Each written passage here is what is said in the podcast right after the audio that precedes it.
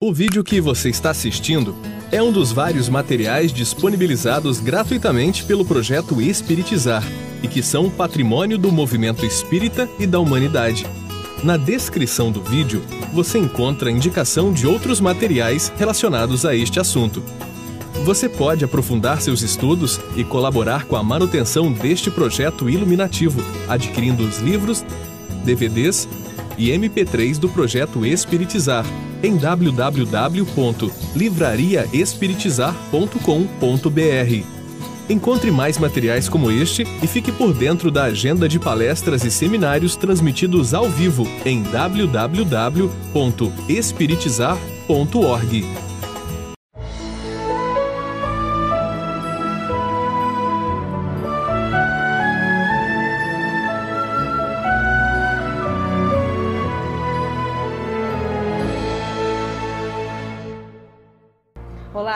seja bem-vindo ao programa Espiritizar. Qual dinâmica de funcionamento o atendimento pelo passe obedece? Na videoaula de hoje, nós saberemos como deve funcionar essa prática no centro espírita. Confira. Olá, estamos juntos novamente para mais uma videoaula sobre fluidoterapia espírita. Na videoaula de hoje, nós trabalharemos o atendimento pelo passe no centro espírita. Inicialmente, vamos focalizar a dinâmica de funcionamento do serviço de passes no centro espírita. Nas videoaulas anteriores, nós trabalhamos algumas descrições que André Luiz faz de do serviço de passes no livro Missionários da Luz e no livro Nos Domínios da Mediunidade. Nós vimos o trabalho de passes na, vinha sendo visto pela ótica dos desencarnados, como se passa, como se dá o trabalho de paz na, na, no âmbito dos desencarnados que vão até o centro espírita e lá todo um serviço é desenvolvido. Na videoaula de hoje, nós trabalharemos inicialmente algumas questões é, da sistematização do trabalho de passes no âmbito dos encarnados. Como que nós vamos organizar um serviço de passe no centro espírita bem equilibrado? Nós vamos eh, fazer reflexões dentro do livro Orientação ao Centro Espírita da FEB CFN sobre o atendimento do passe. No livro Orientação ao Centro Espírita é colocado que a finalidade do passe ele visa oferecer aos que necessitam e desejam receber os fluidos de reequilíbrio e de paz oferecidos pelos benfeitores espirituais por intermédio dos colaboradores encarnados de maneira simples, organizada e com um planejamento previamente estabelecido. Então veja, nós estamos vendo aqui que a, o, o passe ele vai ter como objetivo atender os encarnados necessitados, os desencarnados que fazem parte da companhia habitual desses encarnados, pelos médiums passistas ou aplicadores de passes e pelos trabalhadores espirituais que atuam naquela casa espírita. Os participantes do, do serviço de passes, nós teremos um coordenador da tarefa, os aplicadores de passes, também chamados de médios passistas, um responsável pelo encaminhamento das pessoas e os interessados em receber o passe. Então, numa tarefa comum, habitual do passe, nós vamos ter o coordenador. O coordenador é aquele que vai organizar o grupo e vai é, solicitar que alguém faça uma prece de abertura das atividades, que estará é, em, em, contato com a, os médios, organizando o início da atividade, o término da atividade, estará em conjunto com o responsável do encaminhamento das pessoas, coordenando a entrada das pessoas na sala de passes e os médiums passistas, os aplicadores, estarão dentro das, das suas possibilidades, oferecendo os recursos para auxiliar as pessoas no, no próprio serviço, como nós vimos em videoaulas anteriores. Vejamos como, como desenvolver as atividades. Ao término da atividade de explanação do Evangelho à luz da doutrina espírita, que é a atividade principal, o passe é apenas, como nós veremos mais para frente nesta videoaula, o passe é, é apenas uma, uma, um serviço que o centro espírita oferece como um complemento à atividade principal, que é a explanação é, doutrinária. Posteriormente à explanação doutrinária, o passe vai ser oferecido, mas sempre como um coadjuvante, nunca como algo que seria a atividade principal, como muitos centros espíritas têm feito.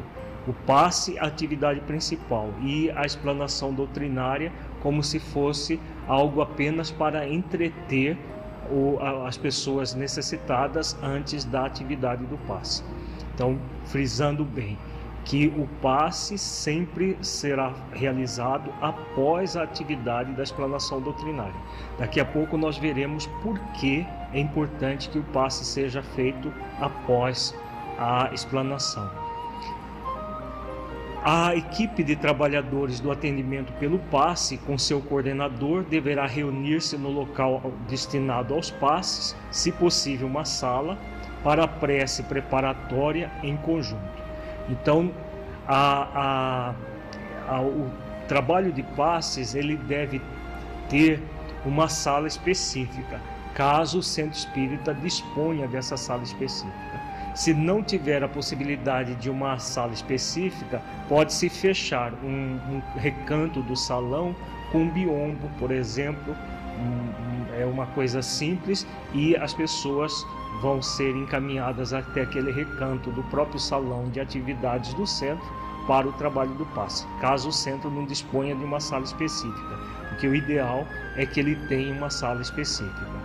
Outra coisa que é importante é a questão da prece preparatória. Nós já vimos em videoaulas anteriores o quanto a prece é fundamental no serviço do passe. Fazer o encaminhamento para o local de, dos passes de um número de pessoas compatível com o número de aplicadores de passe.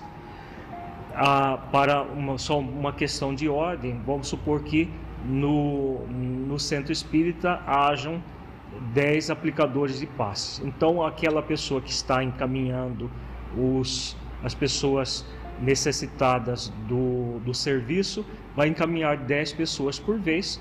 Assim que, ela, que é concluída a tarefa com essas 10 pessoas, são renovadas mais 10 pessoas até que todos sejam atendidos.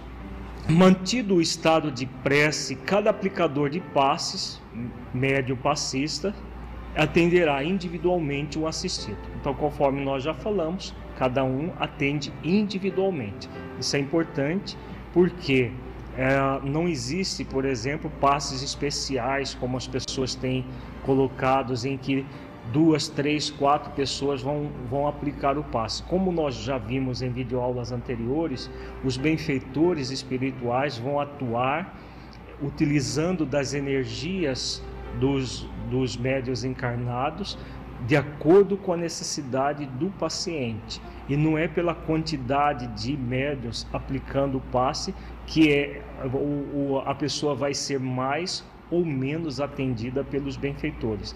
Ela vai ser atendida de acordo com a sua necessidade e de acordo com o seu próprio movimento de cura. Após o passe, cada atendido poderá receber um copo individual e descartável com água magnetizada com as vibrações da prece, também conhecida como água fluidificada, e retirar-se.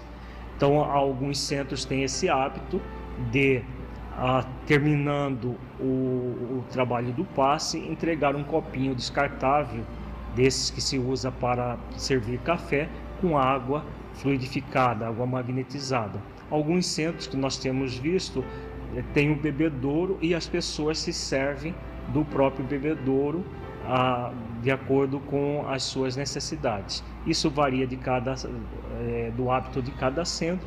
O importante é que a, a água magnetizada esteja à disposição para aqueles que quiserem fazer uso. Após o término dos atendimentos, a atividade será finalizada com uma prece de encerramento, podendo o coordenador indicar alguém do grupo para fazê-lo. Como toda e qualquer atividade espírita, nós temos uma prece de abertura e uma prece de encerramento, finalizando as tarefas, agradecendo pelo trabalho transcorrido a contento. Como recomendações, a orientação ao centro espírita é, coloca que deve-se selecionar e capacitar continuadamente os colaboradores que têm um perfil adequado para a tarefa. Conhecimento evangélico doutrinário, maturidade emocional, bom senso, simpatia, alegria, afetividade, naturalidade e segurança. Ao longo de todo esse curso, que nós trabalhamos nas várias videoaulas, nós colocamos várias características importantes para o trabalhador. Deve-se utilizar sala própria ou discretamente isolada, contendo cadeiras para os atendidos em número correspondente ao de colaboradores. Então, como nós colocamos, uma sala específica ou, se caso não for possível, um recanto do próprio salão. Convidar antes do início da tarefa os colaboradores escalados para a aplicação do passe para ouvirem a explanação do Evangelho à luz da doutrina espírita. Essa recomendação é fundamental, porque temos visto também pessoas nos centros espíritas que visitamos, a, a, as pessoas que vão aplicar o passe ficarem conversando em grupinhos fora do salão de tarefas e só vão para a sala de passe no momento do, do trabalho sem é, estarem na, na atividade principal que é a explanação evangélica, que é a explanação doutrinária.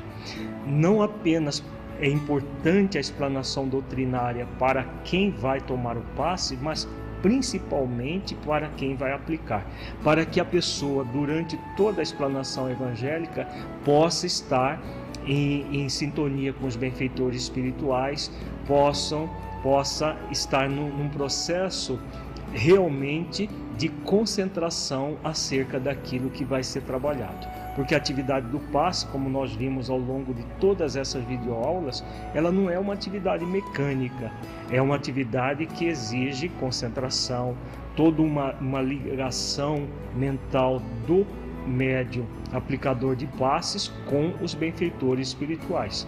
Se a pessoa é, tratar atividade como se fosse simplesmente entrar no, na sala e impor as mãos, ela estará incorrendo num grave erro por causa disso.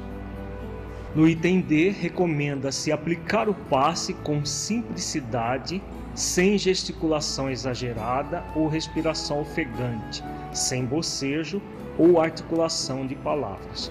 Essa recomendação é fundamental porque como nós vimos também nas videoaulas anteriores, o passe dentro da, da, da ótica do encarnado é algo muito simples em que o encarnado estará impondo as mãos silenciosamente, orando, rogando a Deus ajuda para aquela pessoa que está é, sendo atendida.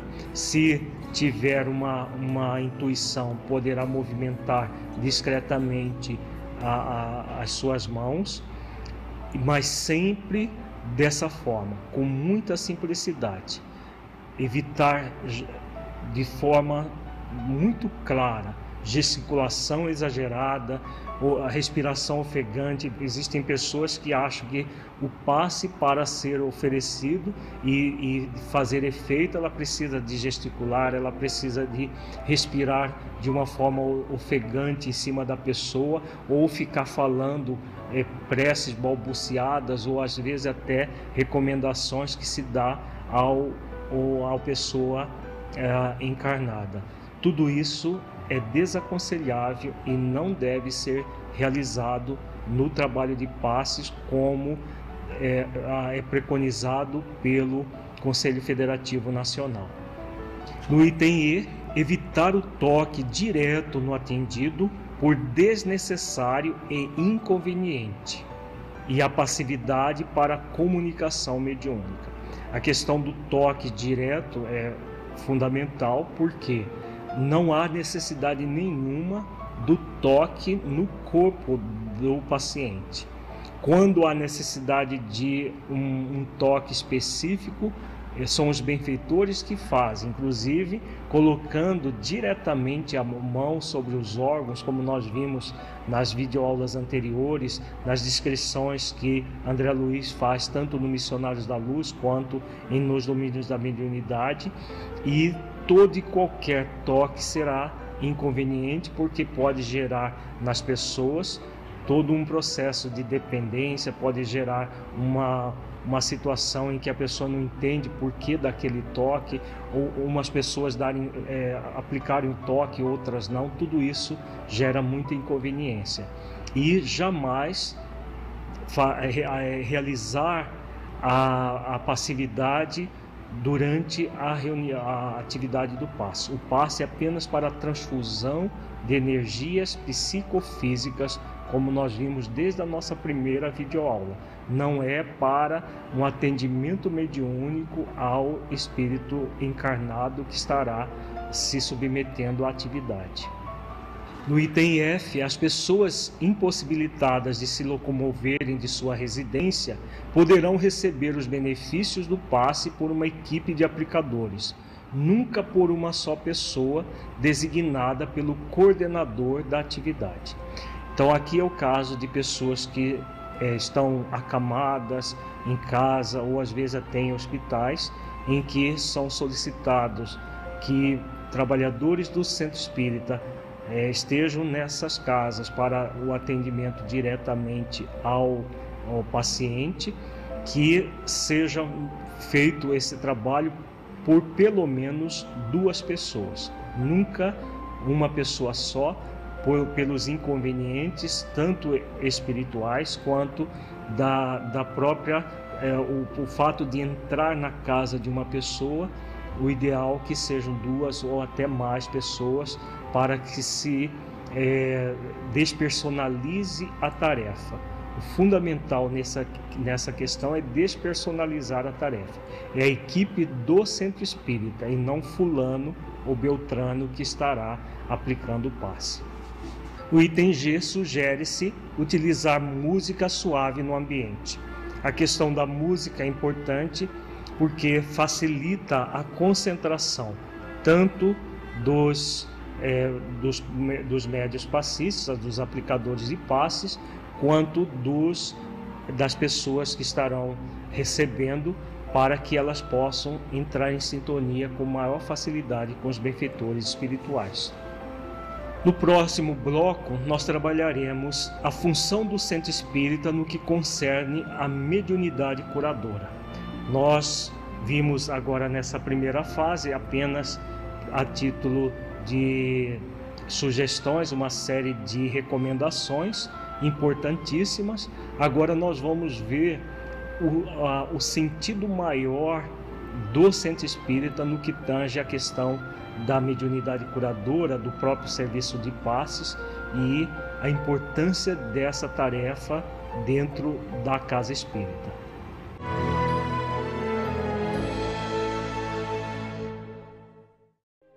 Para que um rio seja caudaloso e forte, é preciso que tenha margens seguras para conduzi-lo. Para que uma flor desabroche, é preciso antes que ela tenha a sustentação vigorosa da planta. Para que sejamos pessoas de bem, é preciso nos qualificar, humanizar, para espiritizar. Projeto Espiritizar. Acesse o nosso site e saiba mais. www.espiritizar.org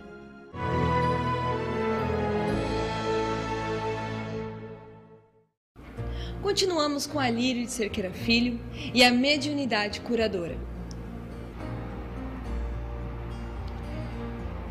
Vimos em nossas videoaulas anteriores que a função do centro espírita no que concerne ao serviço de passes é proporcionar alívio às dores daqueles que buscam confiantes o convite de Jesus ao dizer: Vinde a mim todos os que estás aflitos e sobrecarregados, e eu vos aliviarei. Mateus capítulo 11, versículo 28. Então nós vimos que a, o, o passe é um mecanismo onde as pessoas necessitadas vão receber o alívio para as suas dores. Nós jamais devemos ter a pretensão de curar as pessoas, pois qual, qualquer possibilidade de cura depende de múltiplos fatores, conforme estudamos amplamente nas videoaulas anteriores. Então, nossa função é de proporcionar alívio. Os próprios benfeitores colocam isso, que a função principal deles é de aliviar. A questão da cura é muito pontual e diz respeito à própria pessoa. Estudemos a seguir trechos do livro Trilhas de Libertação de Manuel Filomeno de Miranda, psicografia de Divaldo Franco, que aborda a função principal do centro espírita no que tange a questão das curas mediúnicas. Então, no livro Trilhas de Libertação, que é o livro inteiro que fala sobre curas mediúnicas, inclusive as próprias cirurgias. No final existe tem esse capítulo muito significativo que aborda a questão do papel do centro espírita né, na questão das curas. Então vejamos, é uma orientação do, do Dr. Carneiro de Campos, que é um médico homeopata, especialista em medicina holística no mundo espiritual, que está dando todas as orientações que o Filomeno de Miranda se reporta. Dr. Carneiro de Campos diz: certamente a função da mediunidade não é de promover curas, como arbitrariamente e pretende alguns desconhecedores da missão do Espiritismo na Terra. Particularmente em nossos dias, nós temos visto muitos centros espíritas enveredarem por caminhos totalmente estranhos ao movimento espírita. Muitos centros espíritas se tornando centros de cura, realizando passes especiais, é, atividades várias para é, promover, segundo eles dizem, cura das pessoas. E o benfeitor coloca a principal função da mediunidade, por extensão do próprio centro espírita, não é a de promover curas. E é importante que todos nós reflitamos sobre a missão do Espiritismo na Terra. No próximo slide, o benfeitor vai aclarar bem a questão. Ele diz que em uma sociedade espírita, a tarefa principal é a de iluminação da consciência ante a realidade da vida. Seus fins, sua melhor maneira de agir, preparando os indivíduos para a libertação do jugo da ignorância, a grande geradora de males incontáveis. Apesar disso, o amor de Deus permite que nós também, os desencarnados, procuremos auxiliar as, as criaturas humanas quando enfermas, sem nos entregarmos à injustificável competição com os médicos terrenos, fazendo crer que tudo podemos. Os esclarecimentos do, desse benfeitor são muito significativos. Então vejamos por parte o texto que é por demais significativo.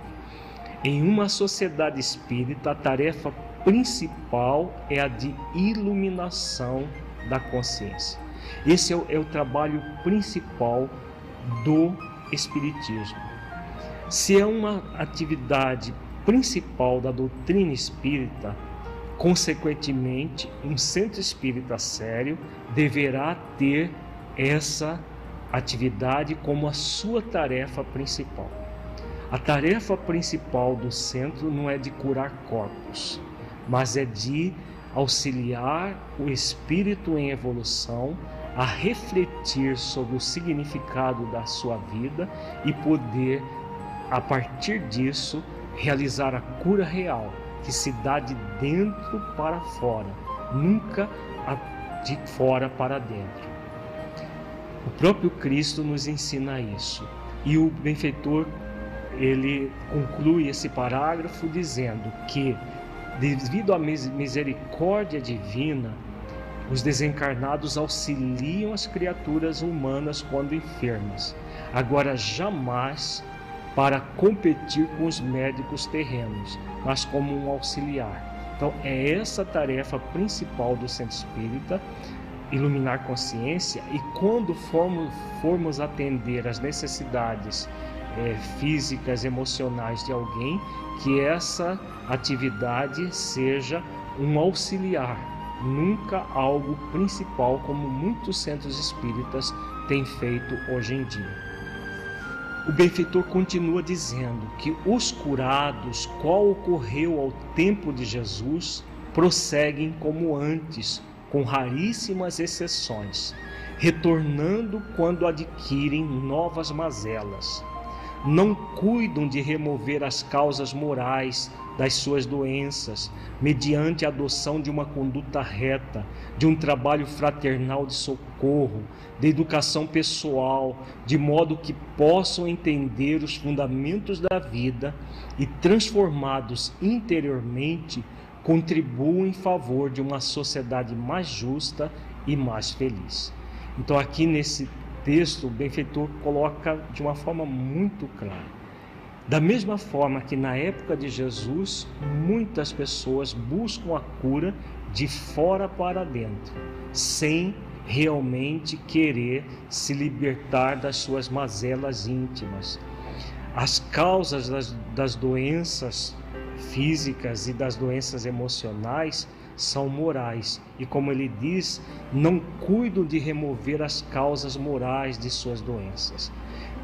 O centro espírita, sua principal função é de orientar as pessoas a essa adoção de uma conduta reta, do trabalho fraternal de socorro, de educação pessoal para que as pessoas entendam os fundamentos da vida. Essa é a principal função. Por isso que a explanação evangélica antes do serviço de passes é a atividade principal daquele dia, não é o passe. Temos visto os centros espíritas que colocam essa atividade que é fundamental quase como um apêndice do serviço de passes ou outros trabalhos que são feitos com pessoas deitadas em macas, fazendo atividades várias, prometendo-se cura às pessoas, como se a cura dependesse do centro espírita e dos médiums que se colocam como curadores ali naquele, naquela casa espírita. São pessoas que não estão refletindo o sentido da doutrina espírita em nossas vidas, como esse benfeitor com muita propriedade nos coloca, nos é, chama atenção para que reflitamos o que nós estamos realizando das nossas tarefas na casa espírita. Muitos problemas podem ser gerados dessa situação o principal deles é a dependência psicológica das pessoas desses chamados trabalhos de cura dos centros espíritas. E nós seremos sempre responsáveis pela nossa administração. Aqueles que se colocam nessa condição vão é, ser responsáveis por tudo aquilo que gerarem de é, aleijões mentais, emocionais no seu próximo, em vez de orientá-los a buscar a cura real que se dá de dentro para fora, eles estão ah, simplesmente servindo de muletas psicológicas para essas pessoas. Então é muito séria a questão e é importante que nós reflitamos qual é o sentido da doutrina espírita em nossas vidas e qual é o sentido da doutrina espírita dentro de um centro espírita que se propõe a realmente a, a, atuar em nome do espiritismo. Refletamos sobre isso para que nós não incorremos em situações menos felizes que depois vamos arrepender amargamente de termos realizado. Vejamos agora duas passagens do Evangelho de Jesus que aborda essa questão com muita propriedade dois textos do, do Evangelho, um do Evangelho de Lucas, outro do Evangelho de João, que são passagens em que Jesus esteve a voltas com pessoas é, para, ser, para serem curadas. Vejamos no, no Evangelho de Lucas, capítulo 17, a partir do item 11. Lucas relata que de caminho para Jerusalém passava Jesus pelo meio de Samaria e da Galiléia. Ao entrar numa aldeia, saíram-lhe ao encontro dez leprosos, que ficaram de longe e lhe gritaram, dizendo: Jesus, mestre, compadece-te de nós. Então vejamos o cenário. Jesus viajando entre a Samaria e a Galileia, próximo de uma aldeia, chegam dez leprosos e solicitam ajuda compadece-te de nós. Vejamos o que Lucas descreve posteriormente. Ao vê-los, disse-lhe Jesus: Ide e mostrai-vos aos sacerdotes. Aconteceu que, indo eles, foram purificados. Então Jesus simplesmente pede para eles irem até os sacerdotes e nessa, nesse trajeto eles foram curados pelo Mestre, que emprestou os seus fluidos, como nós já vimos em videoaulas anteriores. A capacidade magnética de Jesus era tamanha que, ao emprestar os seus fluidos, ele recompunha perispiritualmente as células que, imediatamente, num processo de mitose, em, numa uma questão muito acelerada, reconstituía as cartilagens, a pele, das pessoas que atacada pela, pela ranceníase. No, no, no versículo 15, Lucas continua: Um dos dez, vendo que fora curado, voltou dando glória a Deus em alta voz. Percebamos que eram dez, mas somente um é que voltou dando glória a Deus em alta voz. E ele continua no, no versículo 16 dizendo: E prostrou-se com o rosto em terra aos pés de Jesus, agradecendo-lhe, e este era samaritano. Então Jesus lhe perguntou: Não eram dez os que foram curados? Onde estão os nove? Não houve porventura quem voltasse para dar glória a Deus, senão este estrangeiro? E disse-lhe: Levanta-te e vai, a tua fé te salvou. Então vejamos que Jesus emprestou os fluidos para dez serem curados. Somente um estava no movimento da autocura. Os demais, muito provavelmente, iriam se enfermar logo em seguida, porque, como eles não estavam no processo de autocura, como o evangelista coloca, coloca aqui, dando glória a Deus, realmente assumindo aquela condição de humildade, de reconhecimento da, da, da realidade da vida, somente um estava nessa condição. Como diz o, Carneiro, o Dr. Carneiro de Campos, é a mesma coisa que acontece nos centros espíritas hoje. Quando um centro espírita acena a cena de alguma forma com um trabalho de cura, não vai haver apenas 10 pessoas, mas centenas de pessoas que vão buscar o centro espírita querendo ser curadas. O centro, com certeza, vai ficar lotado, como nós temos visto alguns centros espíritas pelo Brasil afora fazendo isso. Ficam lotados de pessoas. Será que as pessoas que estão ali estão da forma como esse único leproso que retornou? Que, como disse Jesus, levanta-te e vai, a tua fé te salvou. Então, Jesus colocava sempre que não era ele que curava de fato, era a pessoa que se curava. Então, quando aqueles nove não retornam, não faz esse movimento de glorificação a Deus, eles não estavam no movimento de autocura. O poder magnético de Jesus, é claro que restabeleceram a, as células e esse poder magnético fez com que as células eh, se eh, normalizassem. Mas era uma questão de tempo para que eles retornassem ao, ao a hanseníase ou outra doença para é, porque eles não estavam realmente num processo de autotransformação como esse único.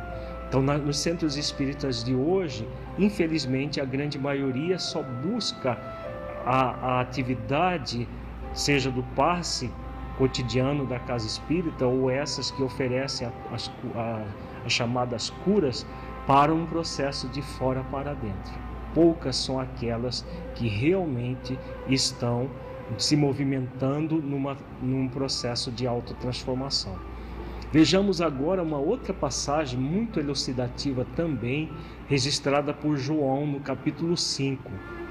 A partir do versículo 2, João relata: Ora, existe ali junto à porta das ovelhas um tanque, chamado em hebraico Betesda, o qual tem cinco pavilhões.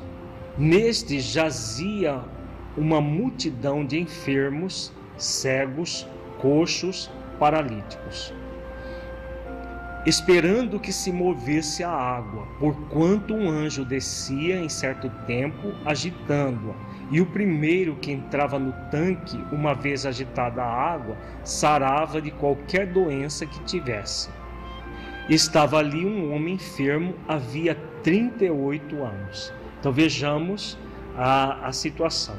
Né? Nesse local que João vem descrevendo, havia esse tanque e a, a, água do tanque se agitava, segundo a tradição, era um anjo que descia, fazia agitação. Né? Nessa época e, é, havia muitos fenômenos mediúnicos, defeitos físicos, como em todas as épocas da humanidade, esse é um típico fenômeno de defeitos físicos e as pessoas se jogavam na água, o primeiro que se jogava sarava de qualquer doença, segundo a tradição. E estava ali um homem durante 38 anos, tentando é, a, alcançar a, a sua cura.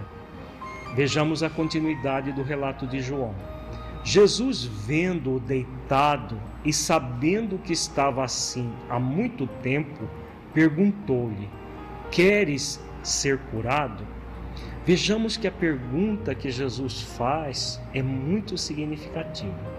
Se aquele homem estava ali durante 38 anos, esperando a sua vez de se é, é, jogar na, na água, pressupõe-se, teoricamente, que ele queria ser curado que ele desejava ser curado. Então, por que Jesus faz essa pergunta? Queres ser curado? Na verdade, Jesus, quando se aproximava de alguém, ele desnudava psíquica, psíquica e emocionalmente a pessoa. Ele conhecia na, no, na intimidade toda a nossa vida. Aquilo que nós colocávamos da boca para fora e tudo aquilo que estava da boca para dentro. Aquela pessoa, ela dizia que queria ser curada, mas de, de fato, dentro de uma visão psicológica profunda, na verdade ele não queria ser curado. Ele não estava no movimento de autocura. Porque durante 38 anos, será que ele não tinha tido a oportunidade nenhuma vez de se lançar à água.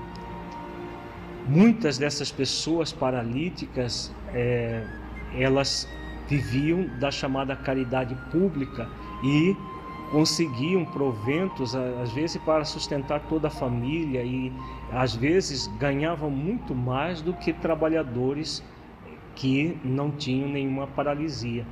Como hoje em dia muitos mendigos ganham suficientemente, é, muito mais do que é, pessoas que às vezes é, são ditas normais e que só ganham um salário mínimo. Então, essa pessoa, muito provavelmente, vivia dessa forma. E lá no fundo ele não queria ser curado. E aí, o que João coloca como resposta do enfermo?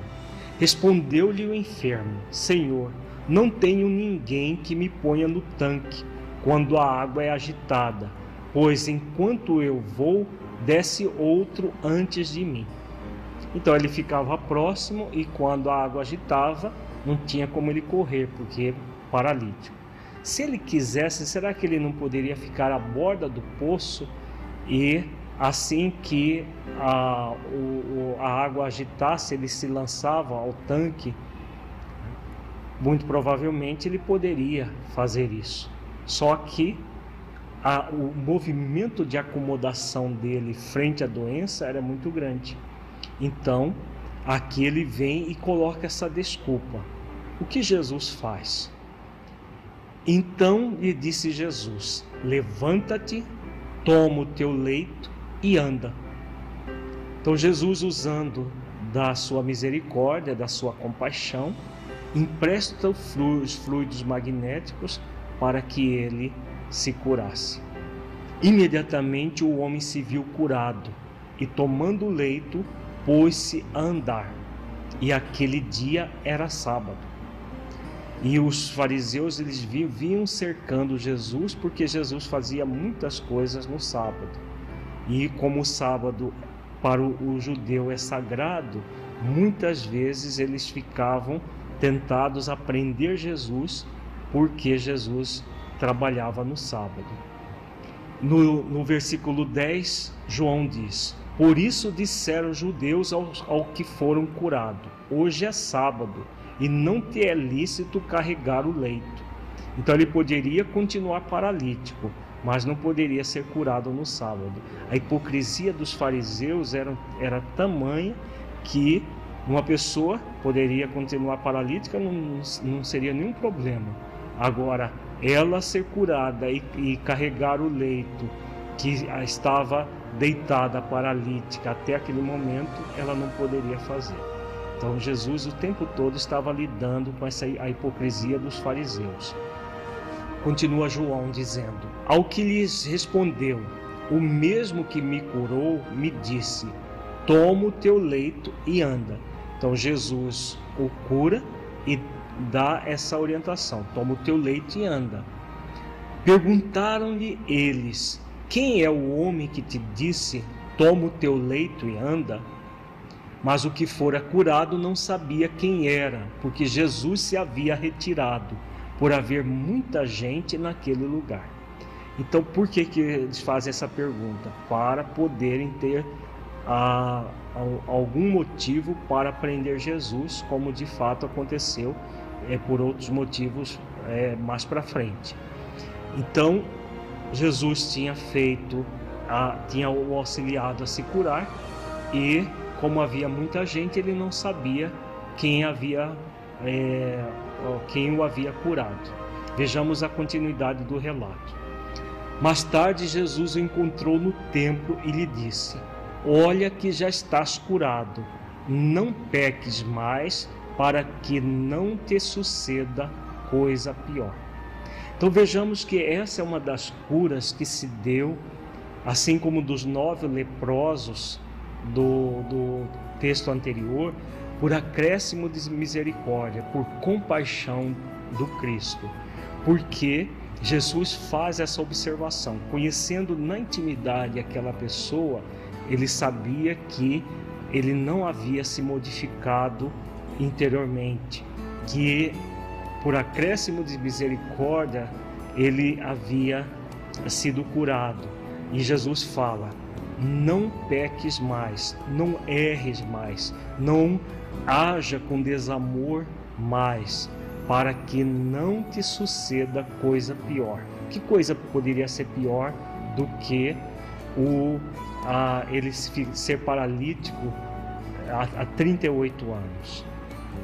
Então, a coisa pior são as questões morais da vida, as questões que dizem respeito a, a, a essência divina que nós somos. Quando uma pessoa busca a cura de fora para dentro, ela quer a cura do corpo. Para quê? Muitas vezes, para continuar agindo de uma forma desequilibrada. Nós vimos na videoaula anterior aquele caso de décima vez, em que os benfeitores auxiliam totalmente a pessoa durante dez vezes consecutivas e ele continua fazendo algo pior. Ele, continua, ele continuava agindo de forma equivocada e até que acontece usando o texto do Evangelho como referência, algo pior para ele. Chegou numa condição que os benfeitores não poderiam mais auxiliá-lo diretamente, apenas aliviar para que ele mesmo pudesse enxergar a realidade que vivia. E aí no versículo 15, João diz: O homem retirou-se e disse aos judeus que fora Jesus quem o havia curado. Então aqui ele demonstra que ele continuava da mesma forma espiritualmente. Não havia modificado em nada. Jesus o havia curado de algo que ele havia 38 anos estava, segundo ele, esperando para que houvesse uma cura. Ao ser curado, ele denuncia Jesus. Ele não tinha, não, não tinha percebido quem era, mas quando no templo Jesus o chamou a atenção, ele vai e denuncia, demonstrando a sua ingratidão e ao mesmo tempo todo um processo de maldade que ele ainda estava envolvido. Então, muitas das situações vividas nos centros espíritas hoje estão está da mesma forma que é, essas passagens do Evangelho descrevem. As pessoas não modificaram é, porque já se passaram quase dois mil anos depois de que esses acontecimentos ocorreram. Continuamos de uma forma geral, a humanidade de uma forma geral, ainda muito necessitada de espiritualização, necessitados de transformação interior. E muitas vezes, como dizem os benfeitores, a doença, nesses casos, é a melhor solução. Jesus, muitas vezes, por misericórdia, ajudou as pessoas que diziam que queriam ser curadas, mas elas mesmo não se modificavam. Então é preciso que é, no, nos nossos dias nós tenhamos muito cuidados com essas atividades de pseudocuras que nós criamos nos centros espíritas. Conclui o Dr. Carneiro de Campos esse texto é, muito importante, ele dizendo: quando a criatura humana aprofundar estudos e reflexões em torno das causas reais das aflições, encontrará as terapias hábeis, preventivas e curadoras para as problemáticas que a afligem, erradicando o sofrimento das suas paisagens terrenas. Lentamente, porém, e com segurança, já estão sendo colocados os paradigmas da nova medicina, a holística, a espiritual, portanto, a essencial. Então, aqui o, o Carneiro de Campos conclui as suas reflexões colocando que vai chegar um momento que as pessoas vão buscar as terapias hábeis, preventivas e curadoras, porque elas vão entender cada vez mais que são elas as causadoras das doenças e que é, a, as doenças só vão ser superadas de dentro para fora e nunca de fora para dentro. Estudemos a seguir um texto da mesma obra, o Trilhas de Libertação, que aborda a importância das atividades de explanação doutrinária e dos estudos nos trabalho, no trabalho de cura. É uma descrição que Filomeno de Miranda faz de um centro espírita é, que está tendo uma reunião pública de explanação doutrinária. Dirigimos-nos para a atividade da noite quando as primeiras pessoas chegavam à casa espírita.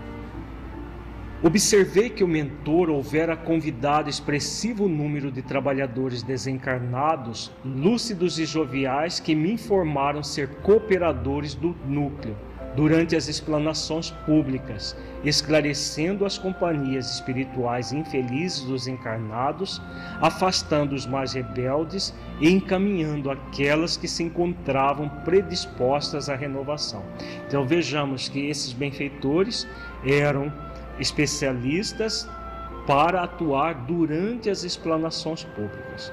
Nós vemos em centros espíritas pessoas chegando na hora do passe sem valorizar minimamente a explanação doutrinária e somente para o passe. É fundamental que nos centros espíritas nós esclareçamos sobre a, importância da reunião pública, das explanações, porque durante as explanações os benfeitores atuam intensamente, principalmente nas companhias espirituais que estão atuando sobre os encarnados.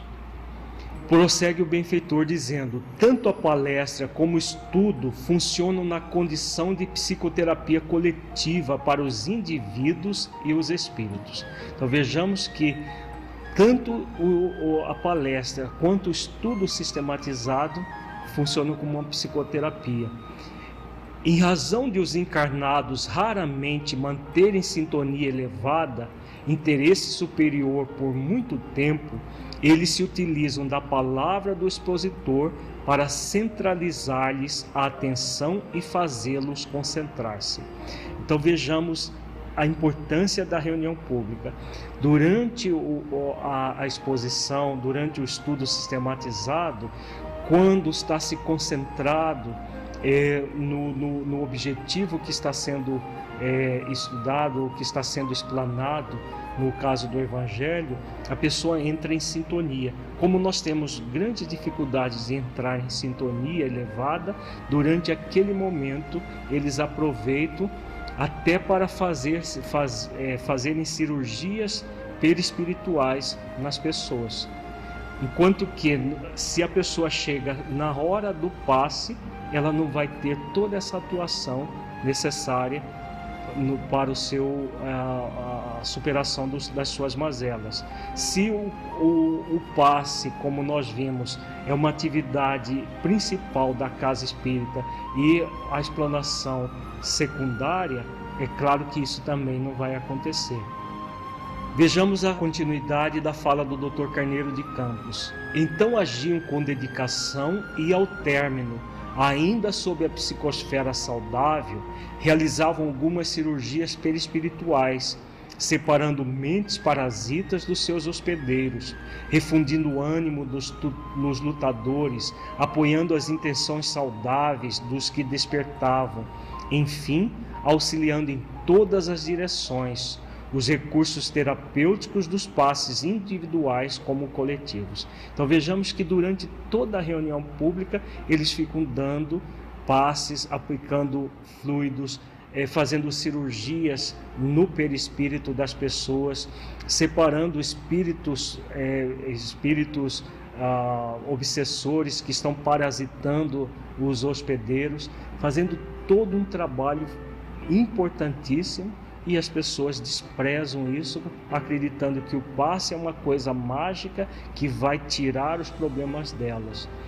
Muito importante que nas nossas casas espíritas nós esclareçamos as pessoas sobre a importância dos estudos sérios, a importância delas estarem prestando atenção é, nas explanações doutrinárias, para que elas possam, durante todo esse período, promover todo um estado de renovação interior e auxiliar os benfeitores no processo de ajuda a elas próprias.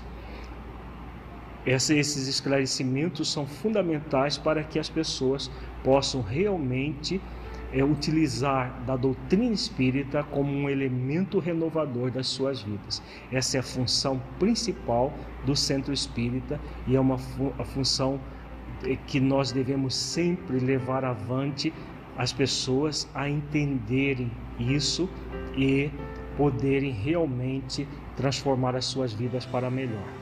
Vejamos agora, para concluir a nossa videoaula, alguns elementos sobre a sala de passe. Por que, que é importante que no centro espírita haja a, a sala específica? E se não houver possibilidade da sala específica, um recanto específico do salão. No livro Nos Domínios da Mediunidade, André Luiz fala sobre o serviço de passes e aí ele descreve: atravessamos a porta e fomos defrontados por ambiente balsâmico e luminoso. Como compreender a atmosfera radiante que nos banhamos? aventurou Hilário curioso. Nesta sala, explicou Aulus amigavelmente, se reúnem sublimadas emanações mentais da maioria de quantos se valem do socorro magnético, tomados de amor e confiança.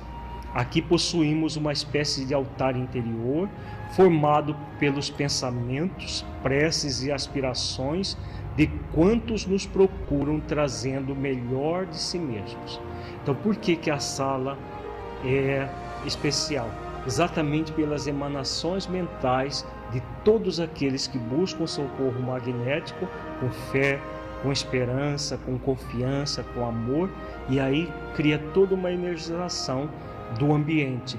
Os benfeitores espirituais também atuam é, com, com, todo o amor que nós, nós vimos em videoaulas anteriores, tudo isso vai criar um ambiente propício que só pelo fato da pessoa entrar nesse ambiente, ela já recebe o amparo necessário para a, é, trabalhar as suas dores. É muito importante, portanto, que a sala de passe seja específica e como nós dissemos, se não for possível, o centro às vezes o centro é tão carente que só tem um, uma sala, um salão para as atividades, um recanto específico no salão para essas atividades exatamente pelo aquilo que André Luiz coloca nesse texto. Muita paz a todos e até uma próxima videoaula. Agradecemos a sua companhia e nos encontramos em nossa próxima videoaula. Para saber mais sobre o projeto Espiritizar, acesse o nosso site www.espiritizar.org. Até lá!